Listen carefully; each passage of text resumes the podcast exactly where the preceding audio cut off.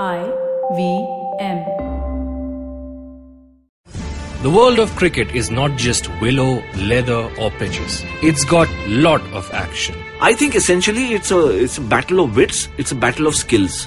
It's a battle of nerves. Ultimately that's what it is. New beginnings and groundbreaking revolutions. Bats have become better, boundaries have become shorter, the challenges for bowlers are greater. The T20 format has crunched the essential virtues in my opinion into a very short space of time. Loads and loads of gossip. Lalit Modi's friends became his enemies.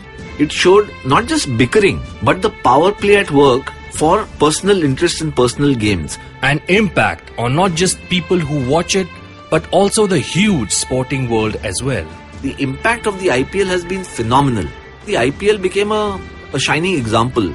It set up a template. So Kabaddi is going to become almost like a make in India success. How about we bring you all of it through a voice which has seen it all? Hi, this is Ayaz Memon and you're listening to the Cricketwala Chronicles. Tune in to get the inside edge of the Cricketwala Chronicles on iTunes, SoundCloud, Audio Boom, IVM Podcast app, or any other podcast app you may like.